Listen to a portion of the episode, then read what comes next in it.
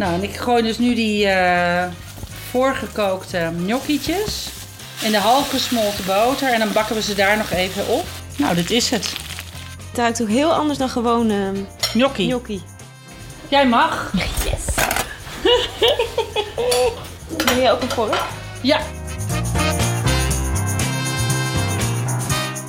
Hallo allemaal, Hiske hier. Welkom bij Cheft. In deze super lekkere podcast ga ik uitgebreid in gesprek met de beste en meest invloedrijke Amsterdamse chefkoks. Als je aan het koken bent, proef je het in je hoofd. Maar als je een paar gerechten vaker hebt gemaakt, dan voel je vanzelf: oh ja, dit is het ritme. Dit is hoe de smaak ontstaat en waarom ik het zo lekker vind. Ik kook met ze en ik vraag ze het hemd van het lijf over hun vak, hun leven en wat er allemaal nog meer ter tafel komt. Want hoe meer je weet, hoe meer je proeft.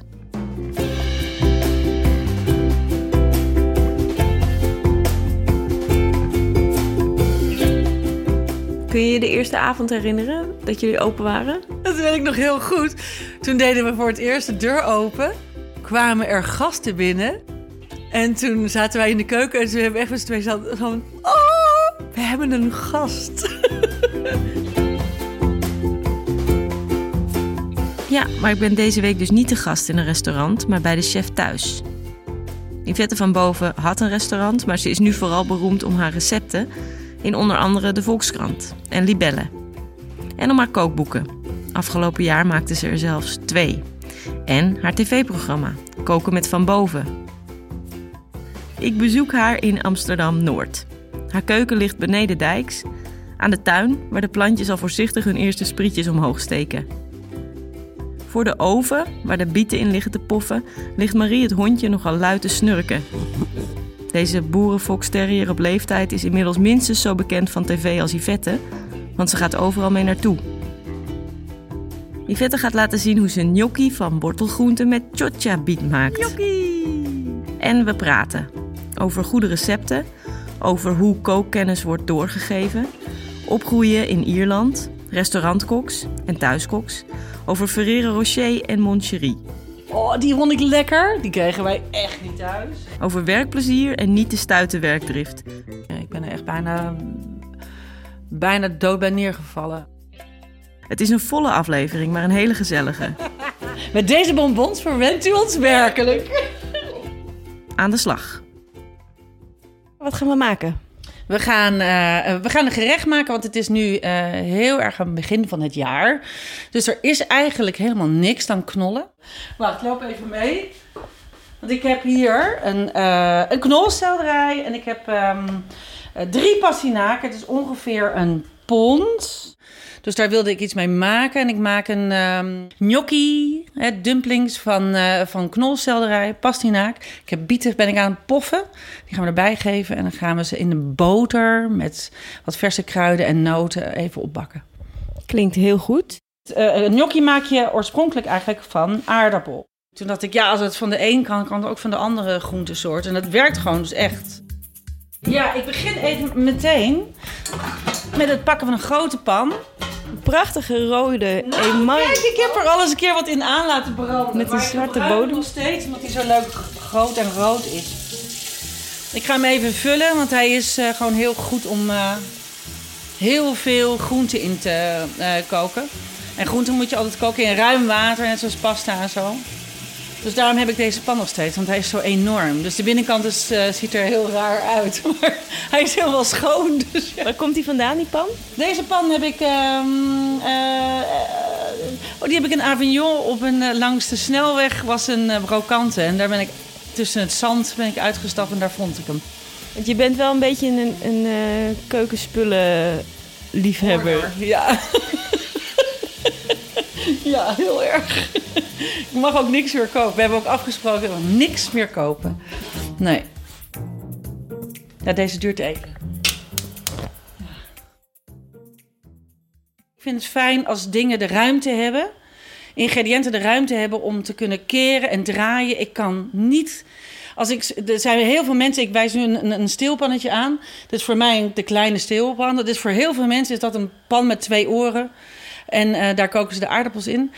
Ik begrijp gewoon niet hoe, dat, hoe je daarmee kan werken. En mensen hebben hele kleine snijplankjes of dingen. Je moet dingen kunnen schuiven en, en dingen moeten de ruimte hebben. Anders kunnen ze niet mooi koken. Vandaar ook dat we dus een hele grote rode pan hebben opgezet voor de groenten. Zoveel groenten gaan we helemaal niet maken, want we zijn maar met z'n vieren.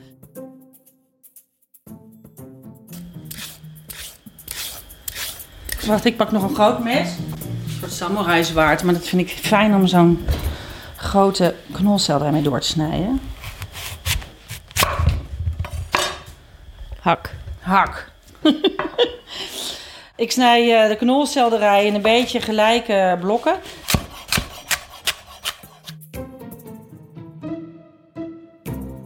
Ja, ik wacht even tot het water bijna kookt.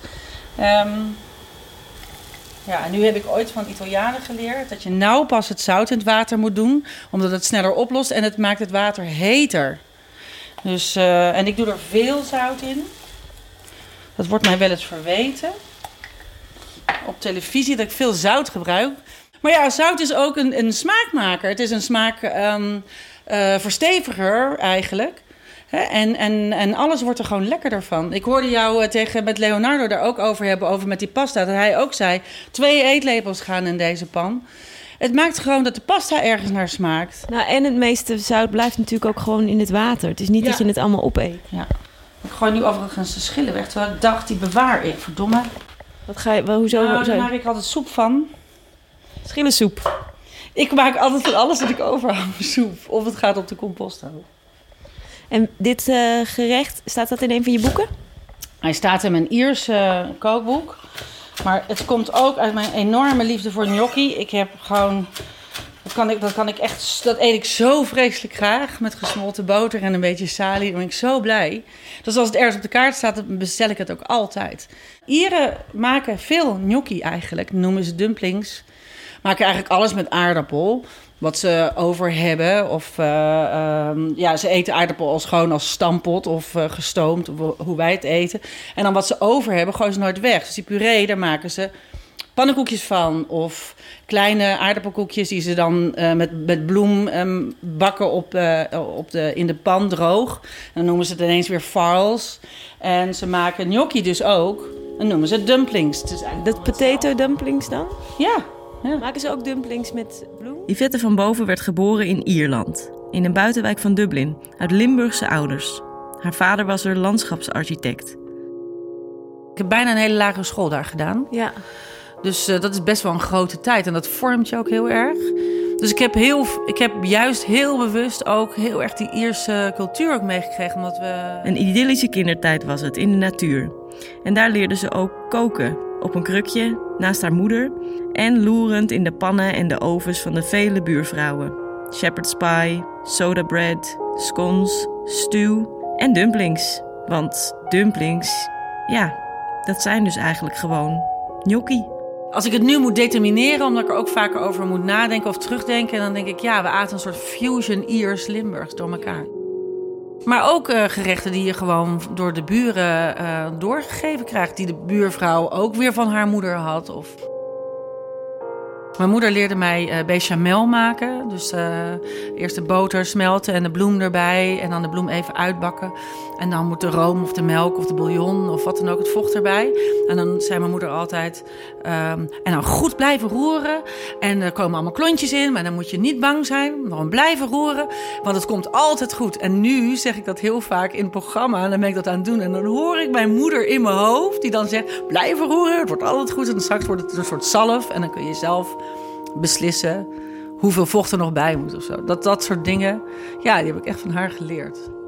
En dus ook heb ik altijd naast haar gestaan en ook al die receptjes of dingen heel vaak, of ja, altijd, ik bedoel, was ook vijf, maar eh, tekende ik altijd naast haar die receptjes na in een boekje. En- bijzonder. Nou ja, dat is, het is gewoon altijd blijven doen. en altijd blijven doen. En het grappige is ook, want ook al die tekeningetjes die ik nu maak van een pan en een pijl met een handje en een mes, dat deed ik ook precies zo. Ook omdat ik niet kon schrijven.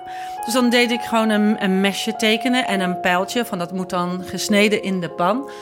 En dat heb ik gewoon, dat doe ik nu nog, daar verdien ik gewoon nu mijn brood mee. Ik heb het totaal niet ontwikkeld. Ik maak gewoon nog steeds hetzelfde.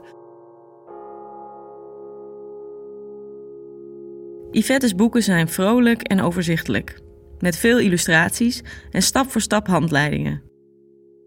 Toen ik haar eerste boek kocht, op een foodfestivalletje in 2010, kwam ik midden in de nacht dronken thuis en ben ik in die staat onmiddellijk kaas gaan maken. Van een pak melk, een citroen en een leeg blikje. True story. Lekkere kaas ook.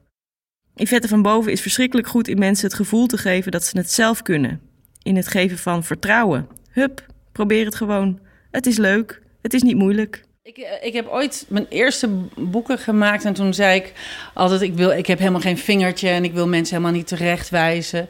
Maar ik merk dat ik onwaarschijnlijk vind hoe weinig mensen koken en wat ze maar kunnen. Dat is iets wat ik me. Uh, wat me echt verbaast. Wat ze maar kunnen, je bedoelt dat ze weinig kunnen? Dat ze weinig kunnen, ja. ja. Ik denk ook dat ik nog van een generatie ben die nog echt van hun ouders hebben leren koken. En dus echt nog thuis kookten. Maar als ik nu uh, uh, mensen iets jonger zijn dan ik zie die uh, gewoon een druk gezin hebben, in de stad wonen over het algemeen. Hebben allebei, weet je, allebei de ouders hebben een drukke baan, hebben twee kinderen, die moeten om half zeven naar de voetbal, weet ik wat allemaal die mensen hebben helemaal geen tijd om te koken. En dan kun je dat dus ook nooit meer doorgeven. Het enige wat ze dan wel eens doen is in het weekend koekjes bakken of zoiets. Maar dat is het dan, weet je, met de kinderen. Ja. Maar het gaat denk ik, het, ik merk zelf ook wel heel erg bij vrienden die ook niet zo vaak koken. Dat op het moment dat je niet een bepaalde basis hebt, een soort ja. basislogistiek in je eigen keuken, dan is alles ook heel veel gedoe. Ja. Om, omdat als je die pan met water bijvoorbeeld niet opzet voordat je die groente gaat snijden, ja. dan zit er, zeg, gaat er zo weer een kwartier overheen of zo. Dus daar ligt het misschien ook dan een beetje aan dat gerechten dan al heel snel een soort van enorme exercitie worden. Precies wat ik bedoel, is dat dat heel veel mensen die hele logistiek niet meer in hun vingers hebben. Toen ik uh, Oof, dus mijn man, toen ik die net leerde kennen, toen kon die letterlijk een ei bakken. Dat was ongeveer alles. En ik heb ook, kan je laten zien, kom maar mee. Hier, dat vond ik zo mooi. Dit had hij als enige in zijn kast. Dat heb ik ook bewaard. Het is een heel mooi potje van uh, Albert Heijn, volgens mij. Terra. Kerry. Ja, Kerry. En echt een potje van 30 jaar oud. Het is Mag ik even ruiken? Ja, ik weet het niet. Of nog... Zou het ruiken? Nog een beetje. Het ruikt naar kruidenkastje. Dat heb ik gewoon bewaard. Het nu ook op je neus. Je hebt oh, nu een ja. gele neus. ik ga ondertussen heel even kijken, want ik heb um, bieten gepoft. En je hebt ze in een ovenschaal gedaan en daar overheen um, aluminiumfolie. En ik heb een heel klein beetje um, olijfolie eromheen gedaan. Niet een plens, maar gewoon heel even, zodat ze niet aan elkaar plakken en uh, ze een beetje roosteren en schroeien. Ik heb er een papier overheen gedaan. Kijk, oh mooi hè? Prachtig. Dan denk ik altijd, oh dat moet ik eigenlijk tekenen. Ik vind altijd net uh, een soort van drop wat eruit komt. Dat doe Dit, altijd, ja, ja, ja. Fascinerend, hè? Komt dus van die soort siroop. Komt ja. altijd uit, bieten gedropen. Maar dat is omdat het zo zoet is. Hè? Het is uh, natuurlijk kristalsuiker is natuurlijk ook van bieten gemaakt. Ja. Het is gewoon heel zoet. En uh, ik heb nu ook nog echt, echt hele zoet, want ik heb gele. Dus die zijn ook heel zoet. En die uh, Shokia bieten zijn die mooie... Of zoals mijn... Uh, uh, vroeger had ik altijd uh, mijn groente op de kraan op de Nieuwmarkt. Die zei dat, noemde dat altijd Ajax-biet. Want dat was rood met wit. ja, die hebben zo'n mooie tekening aan de binnenkant. Ja, en als je die roostert, dan worden ze zo waterverf. Dan hebben ze zo aan de buitenkant worden ze zo donkerroze. En dan wordt het zo heel mooi naar wit naar binnen. Nou, volgens mij zijn we er bijna. Auw, heel even. Als de groenten in de pan liggen, komt Overschuren de trap af. Man van, fotograaf, proefkonijn. Ze maken de kookboeken eigenlijk samen. Kom net binnen. Hoi. Hey, hallo. hallo, Oof. Marie ook heel blij. Ja. Zo, dat zijn niet mooi zeg. Mooi hè? Ja, prachtig. Het zijn dumplings met Ajax-biet is het eigenlijk hè? En hoe gaat het dan bijvoorbeeld bij zo'n gerecht als dit, als Yvette het dan uh, gaat maken? Hoe bepaal jij dan hoe dat in beeld moet komen? Want dat doe jij natuurlijk over. Jij maakt de foto's, toch? Ja, uh, we proberen het altijd uh, op een bepaalde manier heel erg echt te doen. Dat het er, uh, als je een recept van, van Yvette leest en je kunt een beetje koken, of je volgt in ieder geval het recept en je doet je best, dat het er ongeveer op de foto hetzelfde uitziet als wat er uit de oven of uit je pan komt. Dat het niet. Het mag er wel sexy uitzien en mooi uitzien, maar we proberen niet een soort eh, drie sterren restaurantfoto's te maken. Want dat slaat nergens op. Ik vind het altijd heel erg een teleurstelling als je eh, heel erg je best doet en je volgt het recept. En je hebt het volgens jou goed gedaan. Dat het er anders uitziet dan op de foto. Of dat er ingrediënten in zitten die niet in het recept staan. Of eh, totale eh, onmogelijke bereidingswijzen die helemaal niet terugkomen in het recept. Dus ja, als het bij ons een beetje aangefikt is, dan is het wat aangefikt. Of, of een, eh, een, een krasje of een deukje zit, dat vind ik nooit zo erg.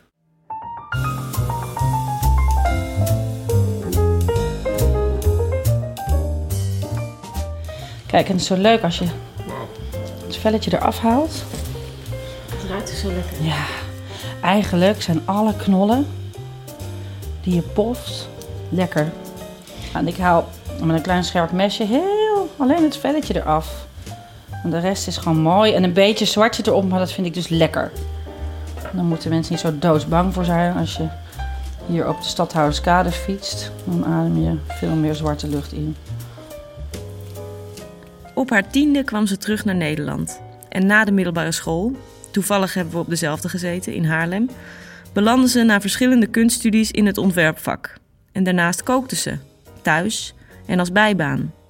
En ik heb het ook altijd ontzettend leuk gevonden. Ik deed op een grote cateringen, taarten, eh, alles. En eh, dat heb ik altijd heel, met heel veel plezier gedaan. En ik wilde ook eh, eerst ook wel graag naar de kokschool of iets met koken doen. Maar mijn ouders hadden zoiets van, ja, maar je hebt zoveel in je mars. En ga, nou maar tekenen, ga nou maar, weet je, ontwerpen. Dan kan je veel beter. En eh, dat koken, dat kun je er altijd bij doen. Dus dat heb ik er ook altijd bij gedaan. Dan begint ze een eigen ontwerpbureau met haar zus. En dat loopt als een trein.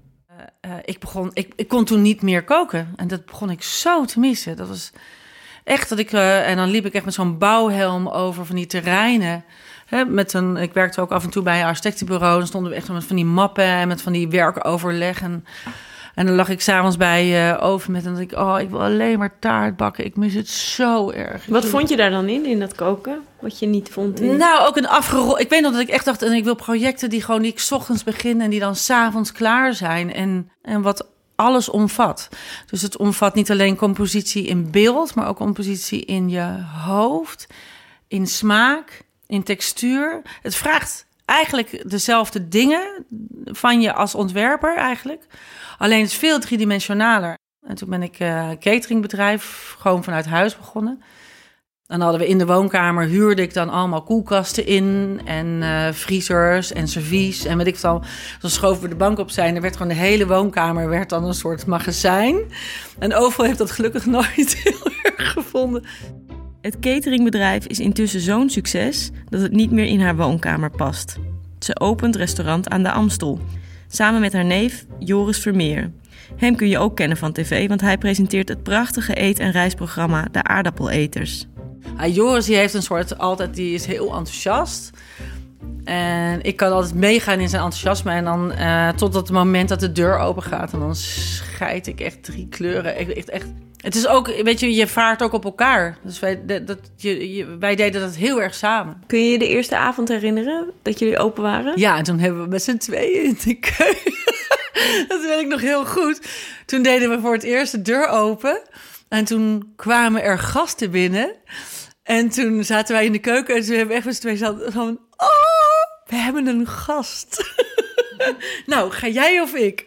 Nou, en toen is Joris gegaan, want ik deed de keuken dan. En dan ging hij eh, vragen. En die vroeg dan, weet ik veel, koffie verkeerd of zo. Ik weet het niet eens meer. Dat we echt helemaal zo, eh, ja, gierend van de zenuwen. En, en, en, maar ook heel blij, heel leuk. We hebben ons ontzettend ontwikkeld daar. Ja, Ja. We wisten echt eh, van niks. En we hebben echt met volledig vallen en opstaan er toen best wel wat van gemaakt. Dat was ook heel erg leuk. Ja. Ze werkt zeven dagen per week in het restaurant. En daarnaast ook nog als foodstylist en receptenschrijver. Maar dat viel heel moeilijk te combineren. Ik ben er echt bijna, bijna dood bij neergevallen af en toe. hoor. Dat ik echt, eh, nou, ik maar gewoon, werkte gewoon veel te hard. Ja. Hoe lang hebben jullie, heb jij het fulltime gedaan, dat koken? In, eh, ik bedoel, in, eh, nou, in dat restaurant dan? Eh, vier, vijf jaar, zoiets. Denk ik, zoiets. Toen eh, ehm, zakte ik fysiek in elkaar. Dus het, Doordat ze haar tussenwervelschijf er tussenuit heeft gewerkt, schiet haar ruggengraat van haar bekken af. Dus op sommige momenten zat ik in de keuken en dan stond ik, bukte ik om iets te pakken en kwam niet meer omhoog, omdat hij er losklakte. Ik, heb, eh, eh, ik werkte zeven dagen per week En, eh, en toen ineens mocht ik helemaal niks meer. Ik moest plat. Dat is zo'n overgang. Dat is echt heel raar. Ik was heel gewend om heel hard te werken. Vind ik ook heel leuk. Dus eh, ehm, dat, was wel even, dat was wel hard. Maar ik ben niet iemand die. ehm, ik, ben niet pessimistisch. Of, of moet ik zeggen, ik ben heel erg optimistisch. Dus ik denk altijd van, nou ja, goed, dan moeten we dus vanuit deze situatie er maar weer wat nieuws van maken. Want het was nogal. Het zag er niet naar uit dat ik binnen een maand weer ging werken. Dus eh, ehm, hoe lang heb ik met een corset gelopen over? Twee, drie jaar of zo. Eh, en toen eh, zijn wij Homemade gaan maken, eerste boek. Ja.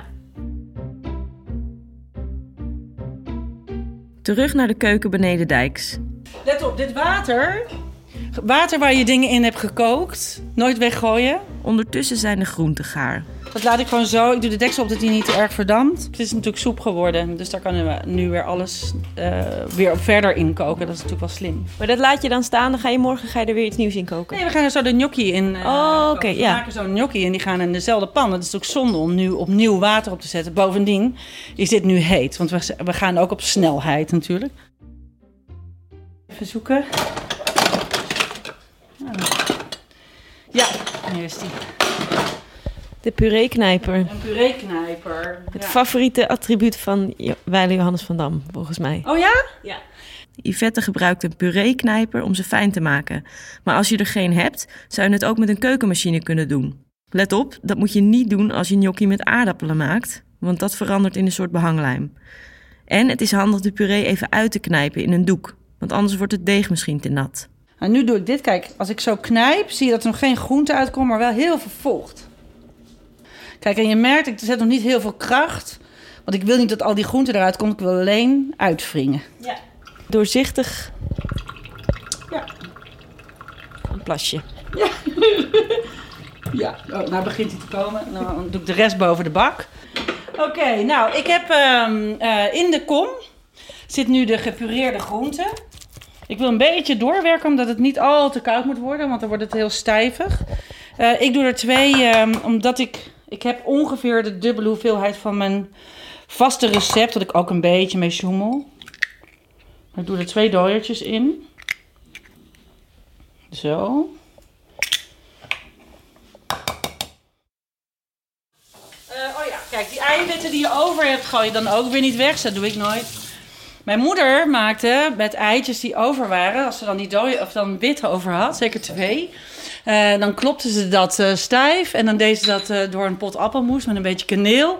En dat heten we dan bij ons thuis altijd engeltjeschuim en dan kregen we dat als toetje. Dus dat is, nou ja, leuk recept voor kind, met kinderen. En dan ben je van die Ja. rauwe eieren af. Tenminste- Haagse bluff maakte mijn moeder. Oh ja. Goed, ik doe daar een beetje peper. En zout doe ik nog niet, want de groente is in goed gezouten water eh, gekookt. En het gaat daar ook weer zo in terug. Dus ik proef het pas strakjes even of het nog een beetje nodig heeft. Maar dat is natuurlijk het voordeel van gezouten water. Daar hoef je natuurlijk... dan hoef je het niet later nog een keer extra te zouten. Je roert het nu met een, eh, een spatel, ja. dat het mooi gemengd is. En dan doe ik ja, eh, het liefst harde tarwe. Ik heb nu eh echt eh, eh, goede harde tarwe. Pasta. 00. Bloem, ja. Ja, ik vind het lekker, want dat kookt mooi hard op. Maar als je het niet hebt, kan het ook gewoon met patentbloem. Maar dat is gewoon zachter. Dat, ehm, Typo 00. ja, dit is typo 00. Ik, ik doe ongeveer eh 80 gram per halve kilo eh pastinaak. Maar ik heb er nu ook een, een klein halfje eh knolselderij bij gegooid. En nu ga ik het een beetje ook op gevoel zal ik mengen. Want waar, wat, waar dient die bloem voor? Die bloem die eh, dient voor de binding is dat. Dat heb je nodig, net zoals bij pasta. Anders anders heb je, valt het helemaal uit elkaar. Je moet natuurlijk iets van een soort... Je maakt eigenlijk groentekoekjes en die bak je niet, maar die kook je. En je, kijk, en je moet dus nooit te veel roeren. Een beetje scheppen zoals ik doe wel, maar niet echt dit draaien in de keukenmachine, want dan, eh, eh, dan wordt het taaien. Dan ga je die gluten activeren en dan eh, krijg je Een soort brooddeeg. dan krijg je een brooddeeg, ja. Dat maakt ook waarom vaak gekochte gnocchi uit de supermarkt vaak van die saaie, harde klontjes zijn. Omdat ze zo van die fabrieksdingen... En die hebben gewoon niets te maken met fluffy, licht Ja, je moet hierbij eigenlijk ook weer, daar hebben we het ook al eerder over gehad met, met Leonardo Pacienti. Je moet eigenlijk precies tussen net zoveel, zo weinig mogelijk bloem erbij, denk ik. Ja, toch? zo min mogelijk bloem, maar het moet wel binden. En, en aard, bij, bij eh gnocchi van aardappel heb je echt heel weinig bloem nodig. Want de aardappel heeft genoeg hè, zetmeel van zichzelf. Hier moet je hem iets helpen. Dat is natuurlijk wel een soort concessie die je moet doen. Het moet net genoeg zijn om het be- om het niet uit elkaar te laten vallen, maar niet veel meer. Nee, niet veel meer. Nou, ik eh, haal hem uit de kom.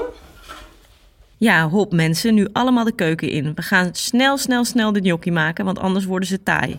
Kijk, ik verdeel het nu even in twee delen. En nu draai je er een soort worst van. Iets dikker dan een knakworst. Op een bebloemd aanrecht en met bebloemde handen gaat dat het beste. En nu ga ik met bebloemde handen, want het is best wel plakkerig, proberen te rollen tot een soort lange worst. Kijk, zo ga die gaat plakken, gooi ik er wat bloem onder, dan pakt hij daar wat op. Heel licht. Zo, heel licht. Ik, ik duw haast niet. Ik laat hem eigenlijk ehm, zelf eh, een beetje rollen. Als hij scheurt is dat niet erg, plak je hem zo in elkaar. Ja, alles om te zorgen dat het dus inderdaad, dat je het niet gaat kneden. Alles om te zorgen dat je niet gaat kneden. Precies dat. En je doet er net zoveel bloem bij dat hij niet plakt. En dat gaat eigenlijk heel makkelijk. En je ziet heel makkelijk wanneer dat wel zo is. Het is dus echt niet, eh hier hoef je echt niks voor te kannen. Om het te kunnen. Daarom vond ik het ook leuk om gnocchi te maken. Omdat ik dacht, bij men, dan zie ik bij mensen al helemaal een soort moed in de schoenen zakken. En denk ik, nou jongens, hè, het is een, een, een pastinaak en een knolselderij... die ik een half uurtje moet koken. Nou, je kan nu in, tussen de kinderen in bad gooien en zo. En dan, eh, als, dat, ja, als dat zo heet gaar is, dan, dan, dan maken we er gnocchi van. Die gooien we in hetzelfde kookwater, want dat staat nu toch al mooi. En dat, ja, dat wordt nu al langzaam soep, want die smaak van die knolselderij gaat nu in dat water zitten. En, eh, dus dat wordt allemaal lekker op smaak. Dus het is heel makkelijk.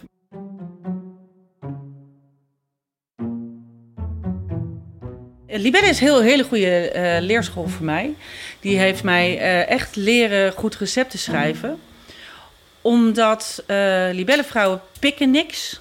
En eh, het zijn geen randstedelijke, over het algemeen, niet, eh, niet iedereen, maar het zijn over het algemeen mensen die niet in de Randstad wonen. Dat maakt dat ik eh, de, ehm, de supermarkten, zoals de Deen in Doetinchem, ik google dat dus wel eens om te kijken van wat hebben die nou? Want ik kan wel heel leuk bedenken van ja, dan maak ik dat met speld. Maar dat hebben ze misschien daar niet. En dat vinden die mensen heel raar. Dus dan probeer ik dan een soort equivalent te vinden met zilvervliesrijst of zoiets. Snap je? Dus, en dan moet het een beetje eh, betaalbaar zijn en doenbaar, eh, doenbaar zijn. En het moet gewoon allemaal bij de supermarkt te koop zijn. Ook in Doetinchem. Ja, en ook de beschrijving moet te- niet te lang en ingewikkeld. Dus dat vind ik eigenlijk heel erg leuk. Eh, en overigens ook in de krant hè, moet ik ook een heel klein receptje maken voor, voor een heel grote groep van lezers. In de Volkskrant, In de Volkskrant, ja. En, en dat mag ook maar heel weinig woorden hebben en zo. Dat dwingt je als een soort sudoku. Alles moet in die vakjes passen, maar het, moet, het eind moet dan interessant worden. En eh, ja, vanuit de receptuur moet ik gewoon denken aan, nou ja, aan dat currypotje. Dat, dat, dat is echt waar. Dat soort dingen eh, ankeren je heel erg. Dat je altijd denkt, oké, mensen hebben curry, nootmuskaat, één mes, niet helemaal scherp. Een te klein plankje. En daar moet het dan maar mee gebeuren. En, eh, en, en zo probeer ik altijd te denken van... ehm,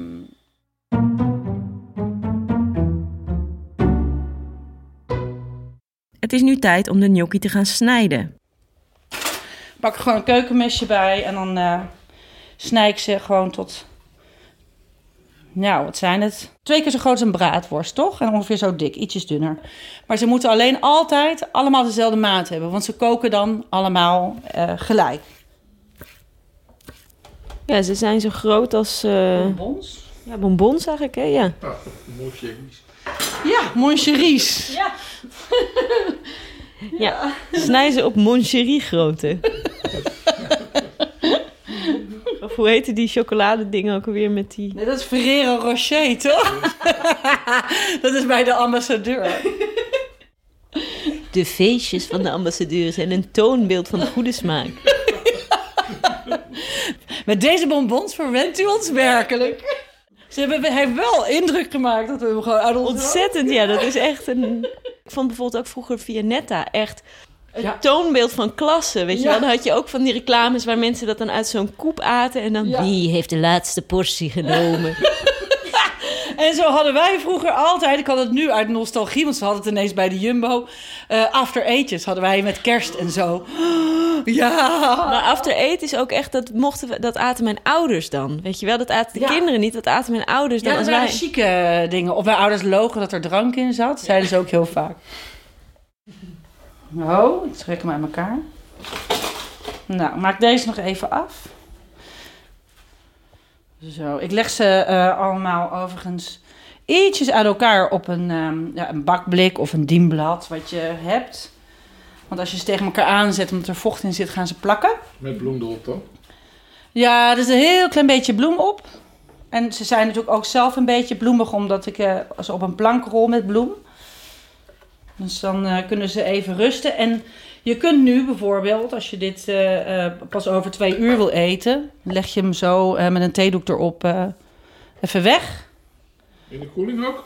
Gewoon, eh, ik leg hem niet in de koeling, ik leg hem gewoon op het aanrecht. Maar mocht je het inderdaad een dag van tevoren, ja, er zit ei in en zo, dus dat zou ik dan wel doen. Ja. Maar ehm, nee joh, het mag lekker een beetje indrogen. Want dan worden, krijgen ze ook een beetje een bite. Dat is helemaal niet zo erg. Zo. Ik moet even mijn handen wassen, want die zijn nu echt beklonterd. Heb jij dit nou al eens eerder gegeten? Ja, ja, ja. Best wel eh, een paar keer inderdaad. Ja. zeker. Maar wel veel mooier dan dat ze nu zijn hoor. Oh, zo niet waar. Je liegt waar je bij staat, echt.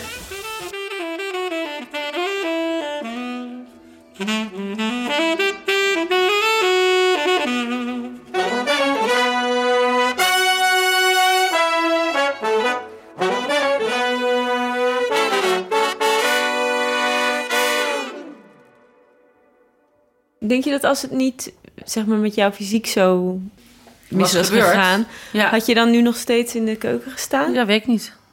Dat kan ik, ja, vind ik zo lastig om te zeggen. Ik vond het leuk als het restaurant vol zat en we moesten gaan. Weet je, dan komen de bonnen binnen en dan krijg je een soort energie. Dat vond ik echt gek.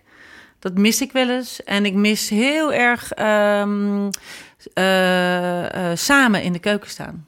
Dus eh, eh, elkaar beïnvloeden en eh, dingen leren van elkaar. Samen ideeën verzinnen of recepten. Maar dan weet je, je kunt dan zo sparren. En dan gaat iemand zeggen: Ja, dan doen we dat met ui. Nee, dan gaan we die ui inleggen. Oh ja, wat een goed idee. Laten we het gaan testen. Oh nee, het werkt niet. We gaan iets anders doen. En dat soort dingen, dat, is, dat moet ik nu allemaal alleen doen. Dat, is, dat vind ik, ja, dat, dat vind ik niet erg. Alleen, ja, als je zegt dat mis, ja, dan mis ik wel. Ik vond het heel zwaar. Ik vond, eh, eh, ik vond het koken voor heel veel mensen heel erg leuk. Ik vond een restaurant Leiden, eh, daar, daar kwam ik mezelf wel eens tegen. Dat vond ik. ik vind chef zijn leuker dan een zaak hebben, laat ik het zo zeggen. Waarom denk jij dat er zo weinig vrouwelijke chefs zijn? Daar heb ik veel over nagedacht. En ik heb het ook gemerkt, want wij hadden veel meisjes in de keuken werken bij ons. die allemaal veel eerder afhaakten dan jongens. Het is een zwaar beroep. Het is emotioneel ook een zwaar beroep. Is niet fysiek alleen zwaar. Het is echt veel sjouwen, lange dagen. Nou ja, er zijn allemaal die soort cliché- clichés over die echt waar zijn. En ik vind ook echt, jongens zijn gewoon sterker fysiek dan bijna alle vrouwen. Niet allemaal, maar een heel aantal wel. En eh, veel vrouwen krijgen ook kinderen. Dat is nou eenmaal gewoon eh, biologisch zo. En die willen gewoon ook vaak niet meer s'avonds werken. Dat, dat is echt wel een, reden. En, eh, en, en die krijgen ze allemaal, dan blijven ze allemaal, ze koken vanaf hun 20ste, 21ste, 22ste. Dan hebben ze heel veel energie en heel veel ideeën. En zijn fantastische koks. Niet minder of meer dan jongens, dat maakt geen flikker uit. Alleen al rond hun 33ste eh, krijgen ze een kindje. Eh, en eh, wordt het gewoon ook gewoon zwaar. Want die kinderen willen 's s'nachts eh gaan huilen om vijf uur. Dan lig je er net twee uur in. Dat is gewoon fysiek niet meer op te brengen. Ik denk dat dat heel vaak zo is. Niet te combineren met zo'n intensief gezinsleven. Dat denk ik niet, nee. En ik denk dat toch heel veel vrouwen ook denken van ja... En daarom gaan ze vaak in lunchtenten werken. Want vaak zijn chefs die geen kind... vrouwelijke chefs die er nog zijn... of er nog zijn, die ouder nog koken... die hebben vaak helemaal geen kinderen. Dat is toch zo?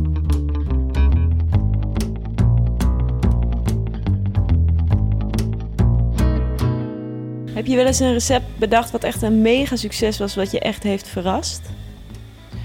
Ehm, dat was met het programma. Hebben wij een aflevering gemaakt over de ui. Omdat de Nederlandse ui, hè, die, is, eh, die wordt te weinig gegeten. En we importeren heel veel ui uit het buitenland.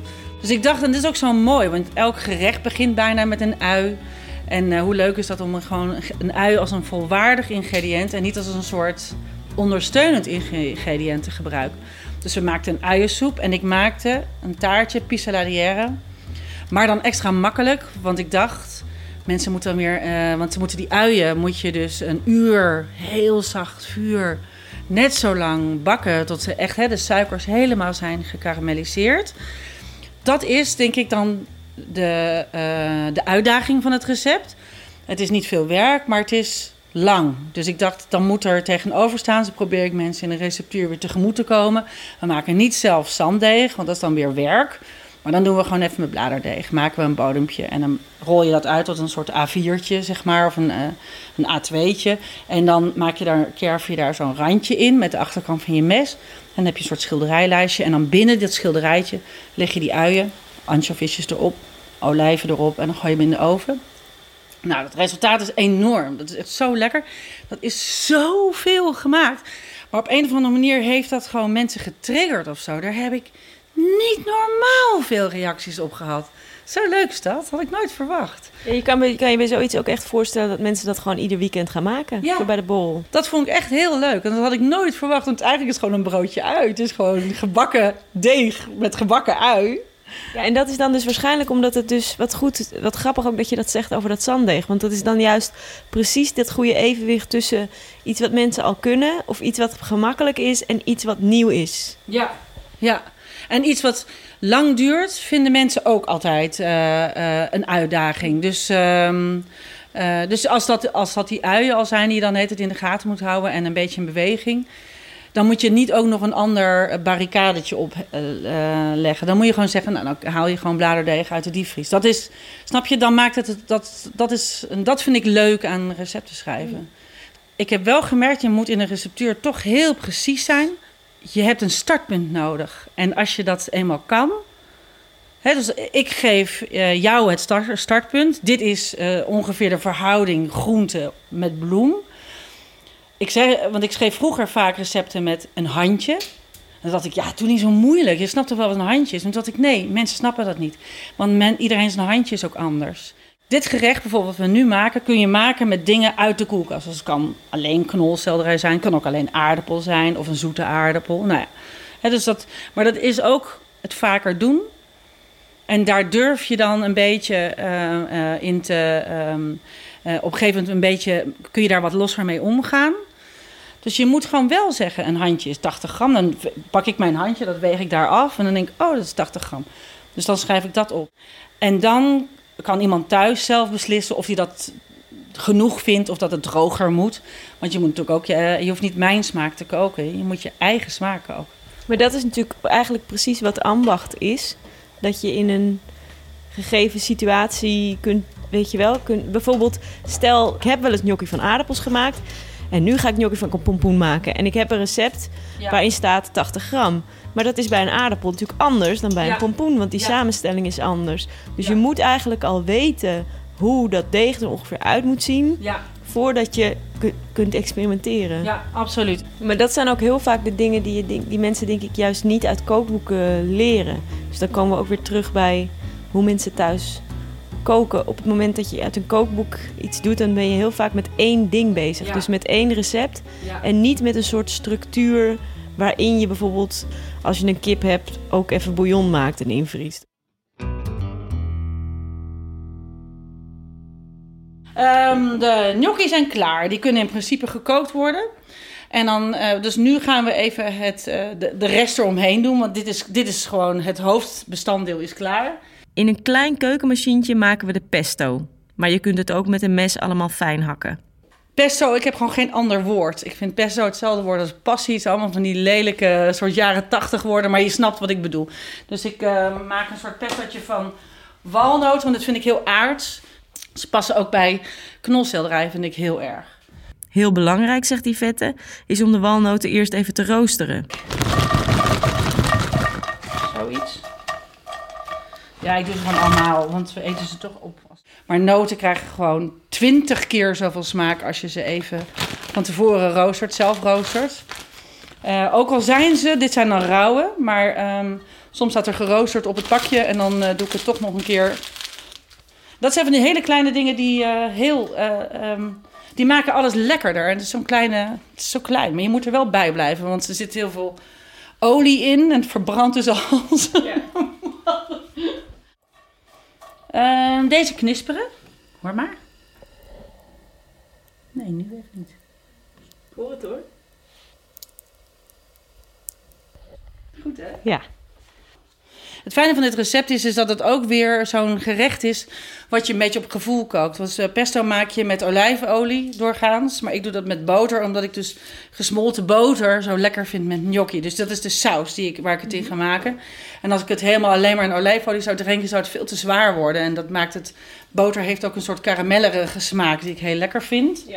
Het leukste is het om deze gnocchi met daslook te maken. Daslook is ongeveer het eerste wat je kunt eten van verse, nieuwe, groene dingen als de lente begint.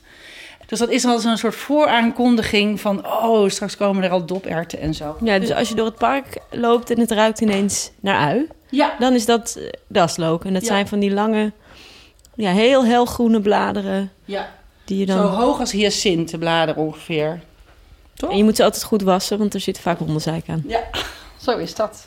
Je kunt inmiddels misschien al wat jonge blaadjes vinden in het park. Maar in januari was het nog te vroeg. Dus Yvette maakt hem nu met bieslook en dragon. Ook super lekker. Eh, Ik heb dus nu bieslook en ik heb een beetje dragon, want dat hadden ze. En ik moet je kijken, wat een mooie. Ik vind het wel echt mooi. Komt uit Kenia, lekker fout.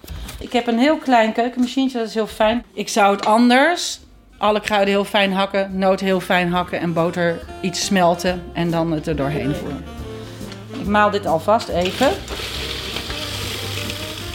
Nu ga ik er warme noten bij doen, waardoor die boter dus eh smelt. Oh ja, wat slim. Want ik vroeg me af van die boter, die... Wordt dat dan niet een soort... Nou, dat wordt een soort kruidenboter, zeg maar. Maar Maar dat gewoon een doet... kruidenbotertje. Ja, je moet het in deeltjes doen hoor. Ik zal het iets kleiner snijden. Ik ben gewoon ongeduldig. Zo. Nou, zo zie je. Dit is ook kutten. We draaien hem nog één keer. Maar je ziet dus dat die boter helemaal gesmolten is door die warme nootjes. Ja, dat werkt heel goed.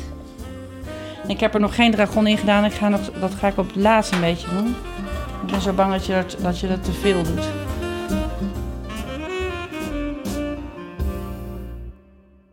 Ben je nou, als je zo'n recept aan het ontwikkelen bent, hè, dan begin je met die, eh, met die gnocchi. Eh, en, en dan ga je dan nadenken van, oké, van, je hebt het nu heel erg over, hè, wat zit er op dat moment in het jaar? Wat eh Ja. passen die, die, die daslook, die past erbij of zo? Of ben je juist heel erg bezig van, oké, ik heb nu een vrij zetmelig ding. Wat zal ik daar eens voor frissigs of voor pittigs bij doen? Ja, allebei. Maar ik denk eigenlijk, gek genoeg, helemaal niet zo letterlijk in een zetmelig ding. Het is een soort gevoel. Dat is denk ik ook. eh, ehm, oh ja, er moet nog citroen. eh, nu bedenk ik dat deze moet iets frissigs in. Ehm, je voelt dan als, als je aan het koken bent, proef je het in je hoofd. En dan voel je al van, oh, vol, vol, romig, wollig. wo- Er moet nog even, eh, er moet iets in om het een beetje zo eh, een, een bite te geven. Daar is eigenlijk citroen het eigenlijk bijna altijd wel goed voor alles. Ook in tomatensaus is citroen op het laatst. Echt iets wat je net denkt van, ah, daardoor krijgt het net een soort kick of zo. Weet Ja, je proeft dan niet eens per se citroen, maar het is meer dat het de boel een beetje scherper stelt ja, of zo. Ja, soms is azijn ook heel goed een theelepeltje. Ehm, maar dat is, dat is. Dat is koken, denk ik. Dat je het, eh, eh, en, en niet iedereen eh, kan dat in zijn hoofd. Maar als je een paar gerechten vaker hebt gemaakt, dan voel je vanzelf: oh ja, dit is het ritme. Dit is hoe het opgebouwd wordt. Dit is hoe de smaak ontstaat en, en, eh, en, en waarom ik het zo lekker vind. Je moet het ook maar leren. Je, je, we- je weet het niet vanaf het begin. Je, eh, d- dat bijvoorbeeld als je inderdaad als je tomaten eh, eet, zijn ze zuur. Kunnen ze, hebben ze hoog in hun zuur. Hè? Zijn ze vrij, maar als je ze heel lang kookt, gaan die suikers, dan wordt het juist heel zoet. En dan moet je dat zuur weer toevoegen om die smaken weer in balans te krijgen. Dat zijn grappige dingen, maar daar denk ik nu over na omdat ik het aan je aan het vertellen ben. Maar als ik aan het schrijven ben, dan gaat dat eigenlijk automatisch. Dan schrijf je het in je hoofd. Oh, je pakt een citroentje voor mij, hè? Want zo ben jij. Ja. Inmiddels doe ik even het machientje open. Je ziet, het is een hele zachte. Het heeft de kleur van avocado. En ook, oh, lekker, proef maar even. En dan kan er net een beetje zout maar niet eens zoveel. Mm. Ja, lekker. Recepten schrijven is een soort ding waar ik heel goed in geworden ben. Dat is iets wat ik wel durf van te zeggen dat ik goed kan. Ik merk dat ik, ehm, eh, ik heb doordat ik nu meer dan twintig jaar, ik durf bijna niet te zeggen, maar ik denk het wel, recepten schrijf elke week, weet ik steeds beter de kern te raken om een, om een, om een gebruiksaanwijzing te schrijven, waardoor je met zo min mogelijk woorden goed uitlegt wat je uh, wilt bewerkstelligen. Dus uh, scheppen is iets anders dan gieten, is iets anders dan spatelen. Er zijn, er zijn zoveel uh, kleine verschillen waardoor je iets aan iemand heel erg duidelijk kan maken. Ja. Heel goed. Het is grappig omdat je je echt zo in het midden, nou, dat hadden we het net ook al over, zo bevindt tussen de chefs en de snobs, Ja. zeg maar. Ja. Met, met de kleine kaasjes en de, Ja. en de haute cuisine. En de libellen en Doetinchem. Ja, maar het is ook, ik ben ook een soort H&M die naar de catwalk kijkt en wat je en wat wordt daar, eh, eh, wat is de nieuwe jurk die, die komt en dat probeer ik te vertalen in iets haalbaars, wat, wat iedereen kan maken met spullen van de supermarkt of van de Turk om de hoek. Met, dat, met die ingrediënten probeer je gewoon die, die, die- nou, je probeert niet dat te maken, maar je probeert die sfeer neer te Zoiets, zetten. ja. ja, zodat mensen zelf ook het gevoel hebben van, oh, dat heb ik net gezien op een vette Instagram. Dat kan ik nu zelf maken. Ja, dat is toch heel leuk. Ja, superleuk.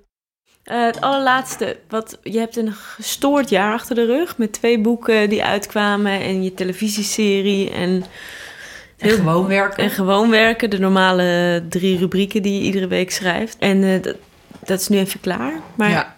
heb je, wat zijn je plannen? Heb je alweer nieuwe plannen? Ja, ik, ik moest vandaag ook een eh, vragen van Proest voor een een of ander interview invullen. En stond er eh, een vraag en er stond er, wat doe je het liefst? En toen dacht ik, wat doe ik het liefst? Wat doe ik het liefst? Toen dacht ik, werken, maar dat klinkt zo zielig. Maar toen dacht ik, heb ik er aan toegevoegd, aan wat dan ook. Dus dat kan, ik vind het fijn om een soort project voor jezelf te verzinnen en dan dat te gaan doen. Dus ik heb, ik mag van mezelf niet een nieuw boek maken, want ik heb wel een soort idee wat ik heel graag wil uitwerken. Maar daar ga ik gewoon heel lang over nadenken. Ik wil ook even niks uitbrengen, is beter van niet. Je moet ook niet de hele wereld maar overvoeren met jezelf. Dat is heel raar. Maar eh, ik heb een moestuin en ik heb deze kleine tuin achter. En daar wil ik heel graag aan werken. En ik wil eh, heel veel wandelen of zo. Dat klinkt stom, maar door lopen krijg, je, krijg ik ideeën en word ik rustig. En ik vind het leuk om buiten te wonen. Ik, nou, we wonen niet heel erg buiten, maar best wel een soort buiten. Om eh, de, de jaargetijden heel erg gewaar te zijn. Iets wat ik in de stad helemaal niet heb. Vind ik heel leuk. Ik, dus dat ga ik nu even doen.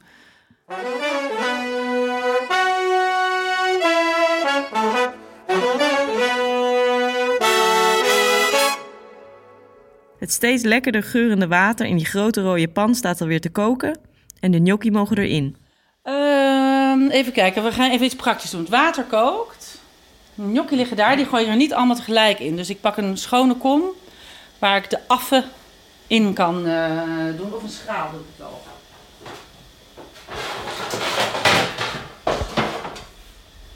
Zo. Heet zo'n ding? Paletmes? paletmes van, eh, van, de, van de praxis. En daarmee schraap ik die gnocchietjes dus van het blad. Omdat we even hebben gewacht, gaan ze een heel klein beetje plakken. Zo. Dat zou je met de kaasschaaf kunnen doen, hè. Eh gnocchi kook je heel kort. Wat we zeggen, je plopt ze erin. En als ze boven komen drijven, zijn ze gaar. En dat is na, nou wat zullen we zeggen, een paar minuten.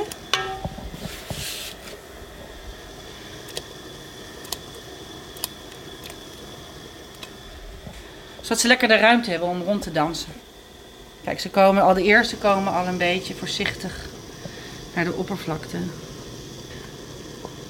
Leuk hè? Oh ja, komen ze. Ehm, het is eigenlijk ook zo, hoe langer je ze kookt, hoe taaier ze worden natuurlijk. Ehm, maar nu komen ze echt overduidelijk naar boven. Hè? Dus die kunnen we echt wel pakken. En ik schep ze even op een ander dienblad. Een beetje uit elkaar weer. Mijn maag rammelt helemaal.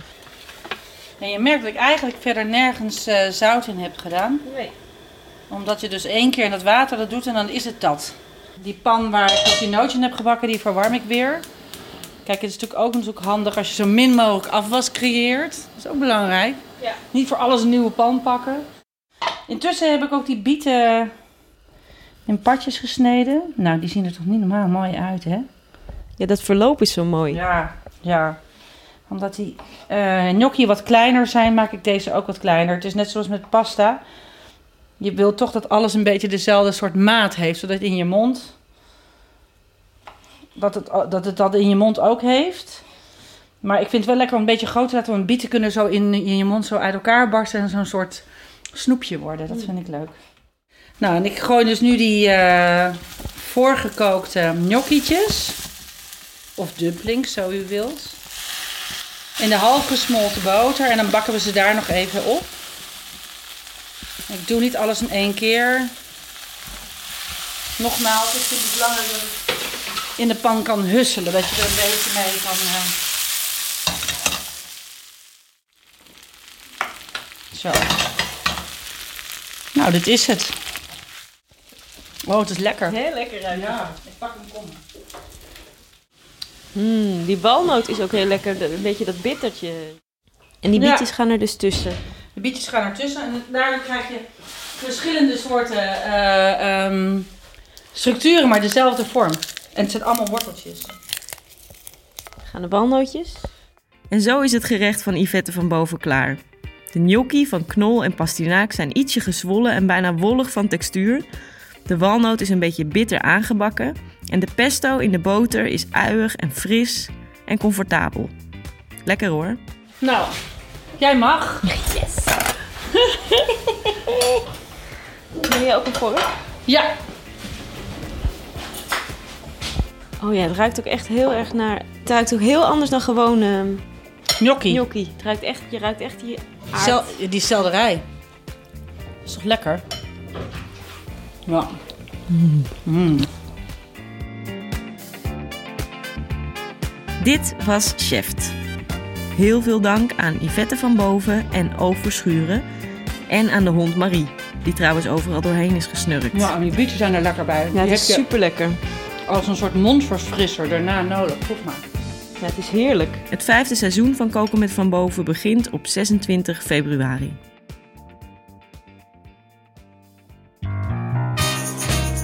Deze podcast werd geproduceerd door Volkert Koelhoorn en Anne Janssens van Dag en Nacht Media. Momkai maakte het artwork en ik ben Hiske Versprillen. Bij Chef gaan we chefkoks aan het woord laten. We hebben grootse plannen waar we binnenkort meer over vertellen. Heb je lekker geluisterd? Zijn je gnocchi gelukt? Of juist helemaal niet? Laat dan een review achter op iTunes, Stitcher of waar je je podcast dan ook vandaan haalt. Je kunt me ook een bericht sturen op hiskeversprillen.gmail.com. Onze website is chef.amsterdam.